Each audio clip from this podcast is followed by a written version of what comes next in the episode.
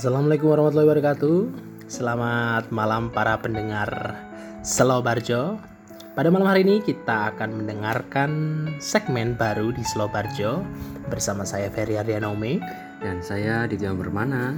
Dan pada malam hari ini kelihatan spesial sekali. Kita akan ditemani oleh salah satu pakar cinta, Pakar asmara. pakar segalanya yang berhubungan dengan hubungan insan manusia. Jadi kita kedatangan dengan Mas Angga. Halo, halo, halo. Ya, Hmm, di di lepas dulu mas sandalnya. Dilepas dulu, dilepas dulu. oke, oke, oke, oke.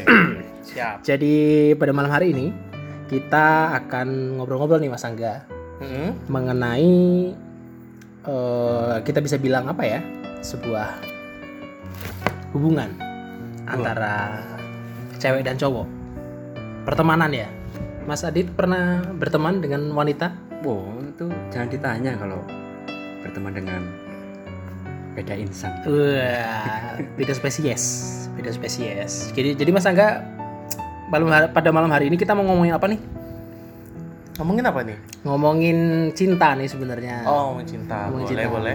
Apa yang mau dibahas? Boleh. Apa? kalau misalnya nih Mas Angga cinta itu di awal dari pertemanan bener nggak sih Hmm, pasti dong, pasti, pasti. Pasti dimulai dari pertemanan. Kalau nggak temenan dulu, masa tahu-tahu? Ya kecuali ini ya, kecuali eh, mungkin cinta pada pandangan pertama gitu ya. Wih. Ketemu langsung tembak, tapi bukan tembak dalam. tembak dalam rumah maksudnya ya jadi menyatakan cintanya di dalam rumah jadi kecuali kalau tembak di luar atau tembak di wajah itu beda atau tembak di dalam Oke, kita langsung. Oke, kita langsung. Fokus aja ya, fokus. oke baik Mas Angga Eh, Mas Angga ini udah berapa lama berkecimpung di dunia asmara Sebenarnya em, belum cukup lama sih, karena ada apa ya pengalaman pengalaman dari satu orang yang itu tuh bisa bikin eh, apa ya jadi mengerti lah mengerti seluk beluk wanita mengerti eh, apa sih namanya eh, berhubungan berhubungan dalam ini komunikasi begitulah Oke, baik. tadi intinya adalah dalam sebuah hubungan tadi yang kita sempat bahas sedikit itu hubungan cinta itu diawali dari pertemanan. Atau Hmm. sekarang bisa disebut yang lagi beken-bekennya kalau bahasa Bulgarianya adalah friendzone. Hmm. Mas Adit pernah terjebak dalam friendzone? Eh, sempet lah itu apa namanya sekali dua kali itu eh, juga pernah yang namanya friendzone kayak gitu. Perasaannya gimana Mas Adit? Friendzone itu enak kan? Perasaannya ya jelas eh, nggak enak kan ya karena kita pinginnya apa namanya itu eh, buat ke jenjang yang lebih tapi cuma mentok di situ gitu. Hmm, gitu. Biasanya sih kalau friendzone tuh banyak banget sih sebenarnya kalau kita ngomongin soal zone ya. Ada juga kakak adik zone, mungkin benar Mas Angga ya? benar benar. Kakak adik zone, kemudian ada juga Fadli zone mungkin. bisa bisa Bisa ya Fadli zone gitu kan. Love monkey? Love monkey. iya benar ya, cinta kera ya cinta Eh, keras. monkey love. Monkey love, monkey love. Kalau dari pakar cinta sendiri nih, Mas Angga nih ya, menanggapi friendzone. Hmm. Itu biasanya friendzone itu dimulai atau kalimat atau istilah friendzone itu dari tahun berapa Mas Angga? Aduh, kalau sebenarnya itu friendzone sih istilahnya udah eh, apa namanya baru belum lama. Cuman kalau dari apa sih namanya kalau dulu itu mungkin sekitar tahun 90-an atau eh, 2000-an awal itu lebih ke TTM sih. Ah, TTM. teman tapi mesra kalau mungkin Mas inget ya. Oh iya. Zaman-zaman tahun 90 atau 2000-an tuh teman tapi mesra. teman tapi mesra. Nah, kalau sekarang tuh istilah lebih barunya tuh friendzone. friendzone. Karena eh, jadi eh, mungkin langsung aja ya friendzone tuh sebenarnya mereka tuh menjalin hubungan. Cuman nggak mau ada status gitu loh HTS HTSan gitu HTS. Berarti Ah. anu ya, hampir sama ya antara friendzone dan hubungan tanpa status HTS itu hampir sama hampir sama hampir sama cuman eh, kalau friend zone itu Lebih mengapresiasi pertemanan kah daripada HTS? enggak sih Leb- kalau menurut saya lebih ini sih dia cuman nggak mau ambil eh, resiko aja untuk menjalin komitmen gitu Oke. jadi dianya cuman mau temenan cuman eh, salah satu sisi pasti ada yang lebih itu Oke, friendzone. Jadi buat para listeners nih, para dabski dabski yang sedang jatuh cinta atau sedang terjebak dalam friendzone ini bagus banget. Ini kita akan bahas lebih dalam dan lebih aktual dan aktuil.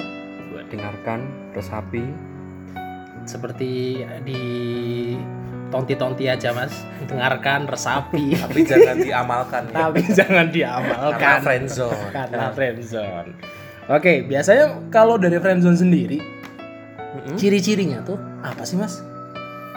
friendzone ya jadi sebenarnya simpel sih. Ketika Cewek cowok ya eh, harusnya ya. cewek cowok nih. Kalau cowok-cowok bisa nggak kira-kira?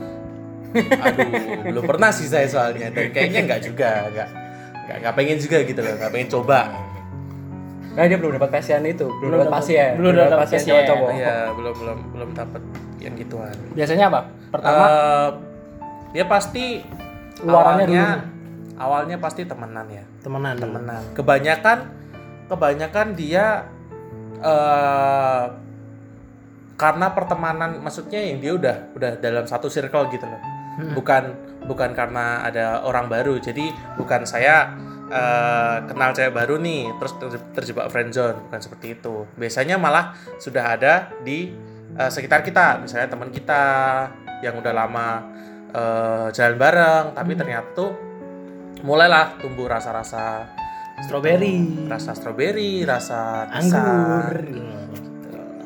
Jadi misalnya pertama yaitu temenan dulu, Hmm, kemudian makin lama temenan. makin nyaman. Makin lama biasanya pasti ada.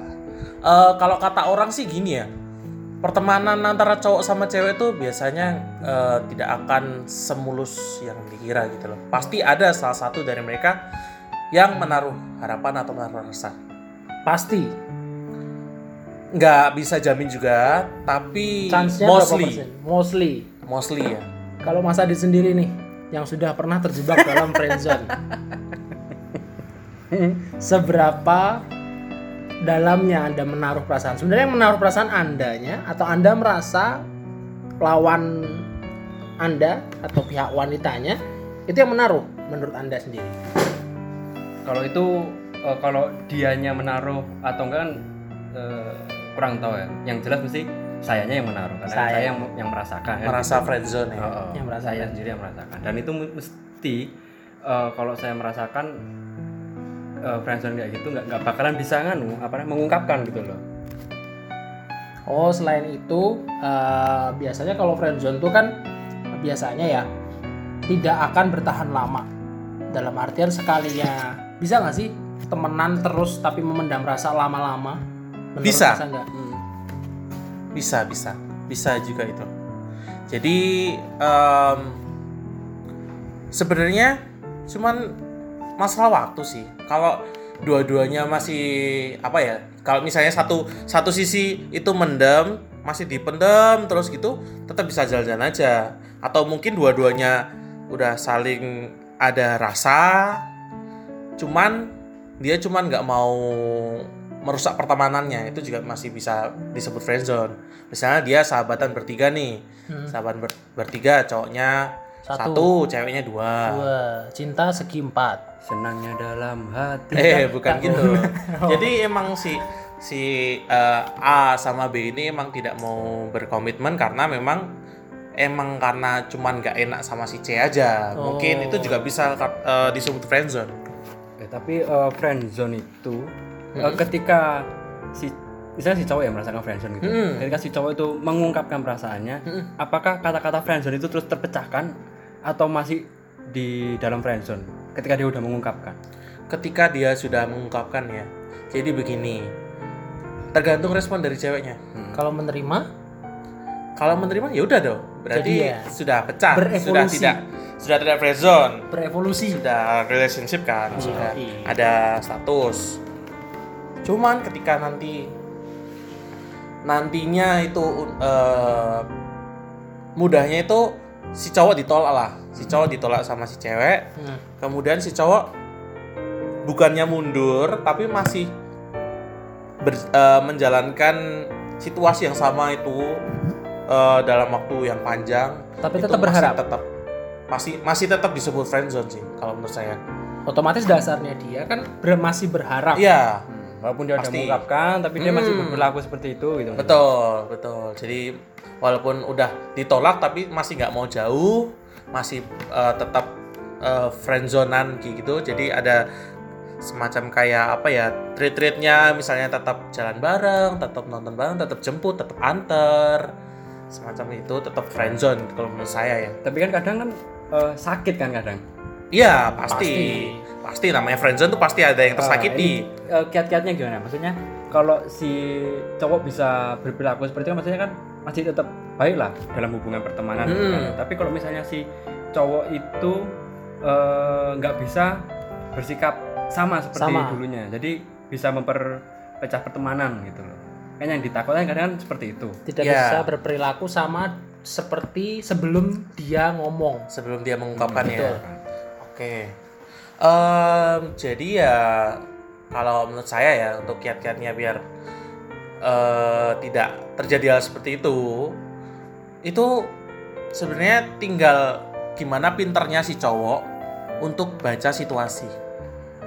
Mm-mm. Jadi situasi apa yang dimaksud? Kalau cowok itu udah ngerasa nih cewek juga ada rasa, ada rasa, kemudian mungkin kalau namanya eh, suka tuh pasti ada semacam kode-kode yang tidak tertulis tapi itu biasanya bisa dirasakan, bisa dilihat gitu loh. tersirat bukan tersurat Ah, tersirat bukan tersurat. Itu kelihatan itu kan. Itu kalau memang mau terlepas dari friendzone, mending nyatakan aja. Kalau udah yakin ya. Kalau misalnya belum yakin dan nggak mau ngerusak pertemanan, ya sebaiknya ya dipendam terus. Tapi itu Menderita. adalah ya itu Konsekuensinya lingkaran ya. setan. Pasti lama-lama kelamaan namanya juga rasa suka tuh kalau dipendem pasti sakit kan. Hmm, jadi ibarat karena bahasa Latvia itu adalah take it or leave it. Ah, boleh. ambil atau tinggalkan. Jadi ambil kesempatannya ngomong ya udah kalau memangnya. Berarti mending diambil terus tinggalkan berarti? I- ya ya Ah, ya bukan seperti itu maksudnya. itu kisana. Jadi begitu para dapskoi dapskoi yang sedang malam mingguan selain itu nih selain friend zone tuh masih banyak sih sebenarnya ya. Zone zone yang lain. Zone zone yang lain. Dan kebanyakan sih eh, friend zone ini mostly ya hampir semua di kalangan remaja mengalami.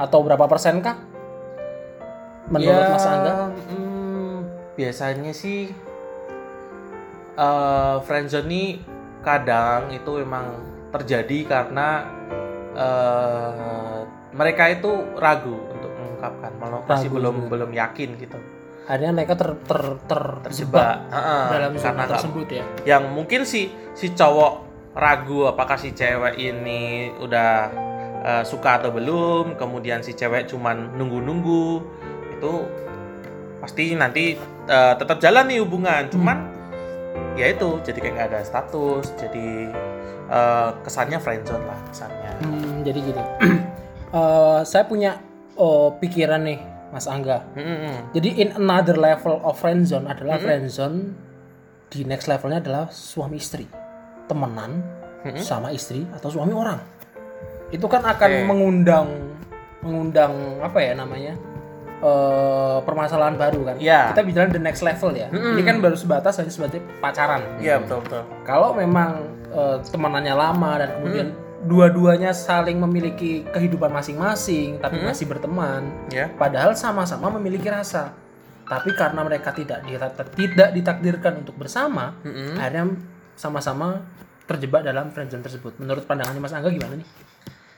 Itu juga masih bisa terjadi ya. Karena memang eh sebenarnya kan dalam walaupun saya belum berumah tangga Tapi memang ada beberapa kasus yang eh, sudah saya lihat, memang kondisinya itu seperti itu.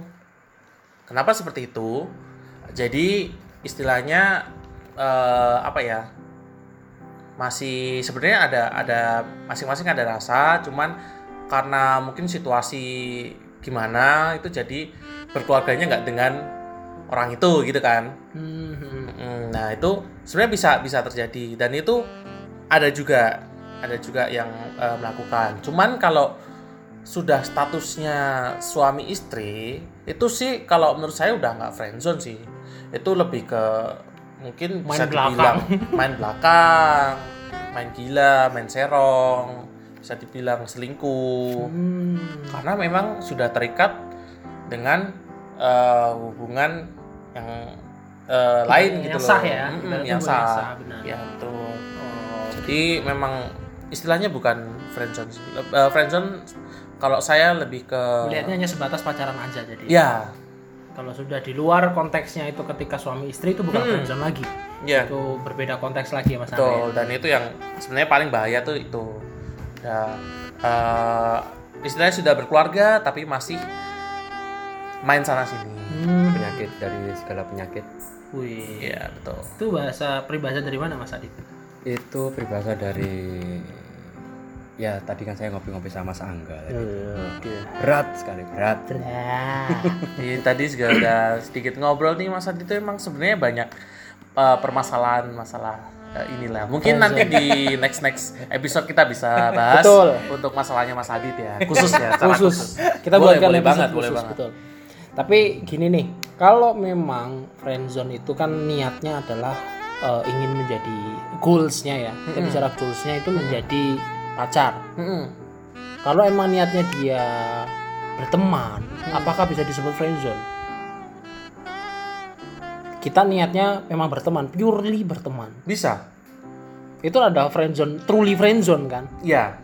truly friendzone tanpa kamu berasumsi ingin mendapat balasan, mendapat balasan, Ya. kamu mendapat status pacaran. oh no that is friend and a best friend but if friend zone is a friend with a little asmara a little nganu Little, apa uh, namanya? feeling, feeling. feeling Feeling. little Feeling, feeling. Ada. Itu jadi definisi friendzone-nya Mas Adit, Mas Adit. Mm-mm. Kalau Kalau kamu pure berteman, Berteman tapi adalah- tetap main sana sini nggak punya perasaan itu ya berteman best Purely, friend. Purely best friend ya. Hmm. Itu best friend. Jadi nggak bisa kita sebut sebagai friendzone. Ya, eh, sebenarnya gini kalau di pandangan saya karena memang eh, ada beberapa cerita juga yang kondisinya seperti ini. Mereka sama-sama suka, Sama-sama suka. mereka sama-sama peduli, Menaruh perhatian. eh ya betul, sa- saling perhatian, mungkin juga eh, tingkatnya mungkin sudah sayang ya, mungkin ya sayang. Dan mereka sudah apa sih? Sempet ngobrol gitu.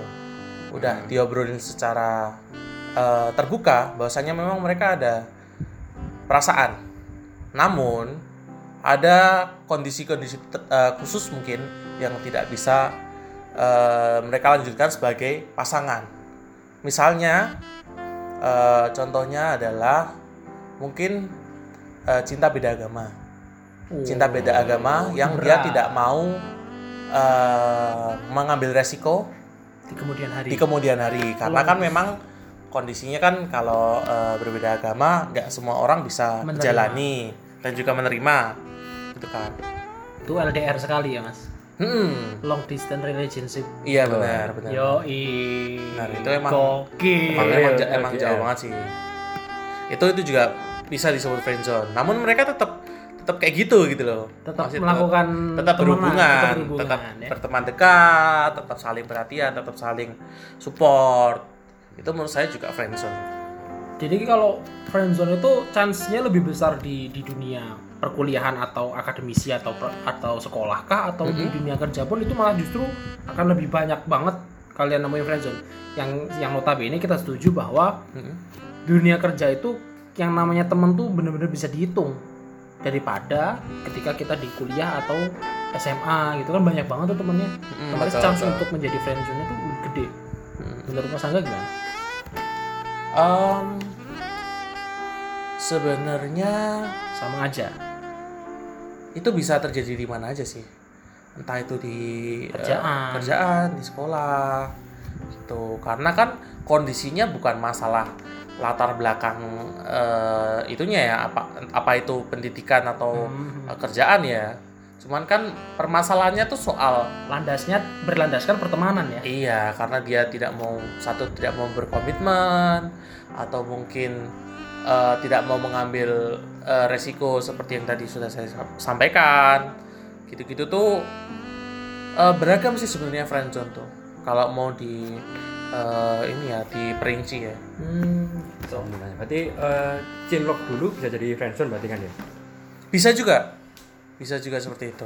Hmm, jadi friendzone itu merupakan justru kayak second phase ya kayak se- eh, fase kedua Mm-mm. setelah ada cinlok ada kemudian cinta monyet kemudian jadi friendzone jadi itu benar-benar fase kedua setelah bloom blooming rasa cinta rasa suka yang Iya, iya bisa bisa gitu juga. Karena eh, sebenarnya friendzone itu eh, bisa ditanggepin secara positif dan juga negatif. Ah, karena eh, gini ya contohnya kalau negatif tuh eh, ada yang, merasa dirugikan, hmm, merasa dirugikan. Misalnya yang satu itu eh, misalnya si cowok nih, si cowok ada rasa sama si cewek, tapi si cewek cuman mau manfaatin aja. Hmm, misalnya Tuh. jadi nanti eh, peranakannya jadi ojek zone.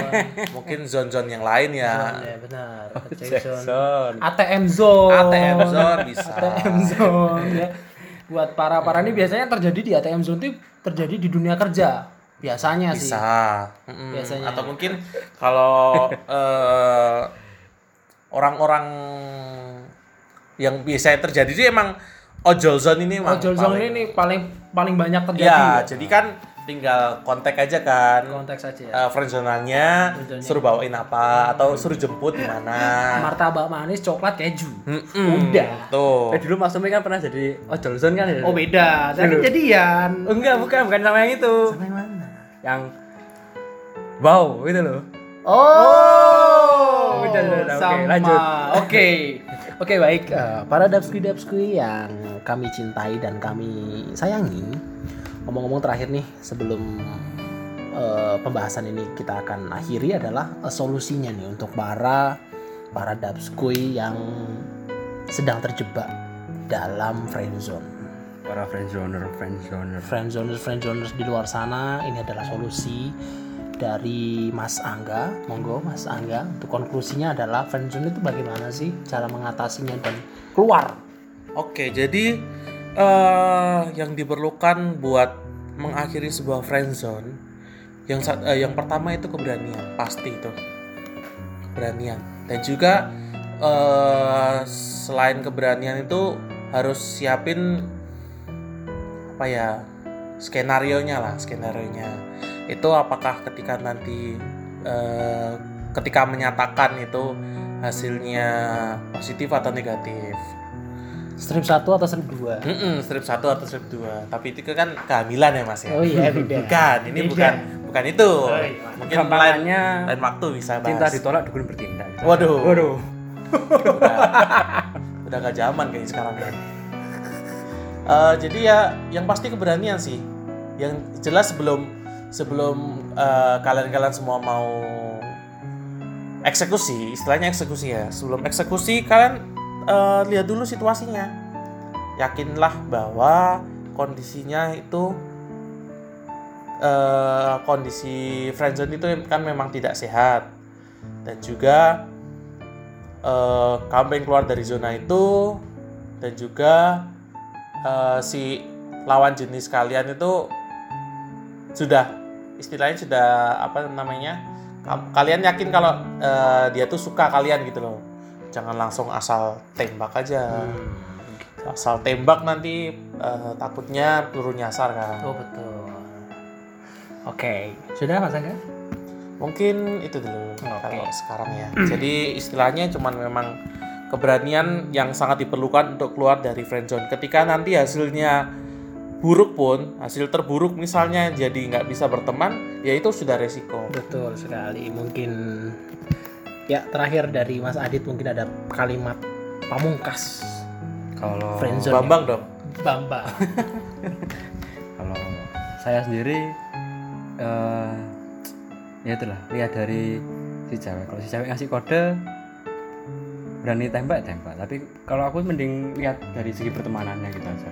Mending lebih apa membandingkan. lebih, lebih mendam gitu aja lah. Cari yang lain udah. cari yang lain. Jadi lebih menghargai itu Mas Adit lebih menghargai pertemanan yes. daripada perasaannya sendiri. Hmm. Oke, kalau saya boleh bilang bahwa bertanggung jawablah pada pilihan Anda.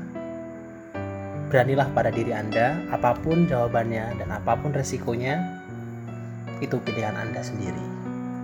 Saya Ferry Ardianome, Nah, saya di dalam bermana Dan saya Mas Angga. sampai bertemu di podcast Lobarjo di segmen bucin Sabtu cinta. Cinta.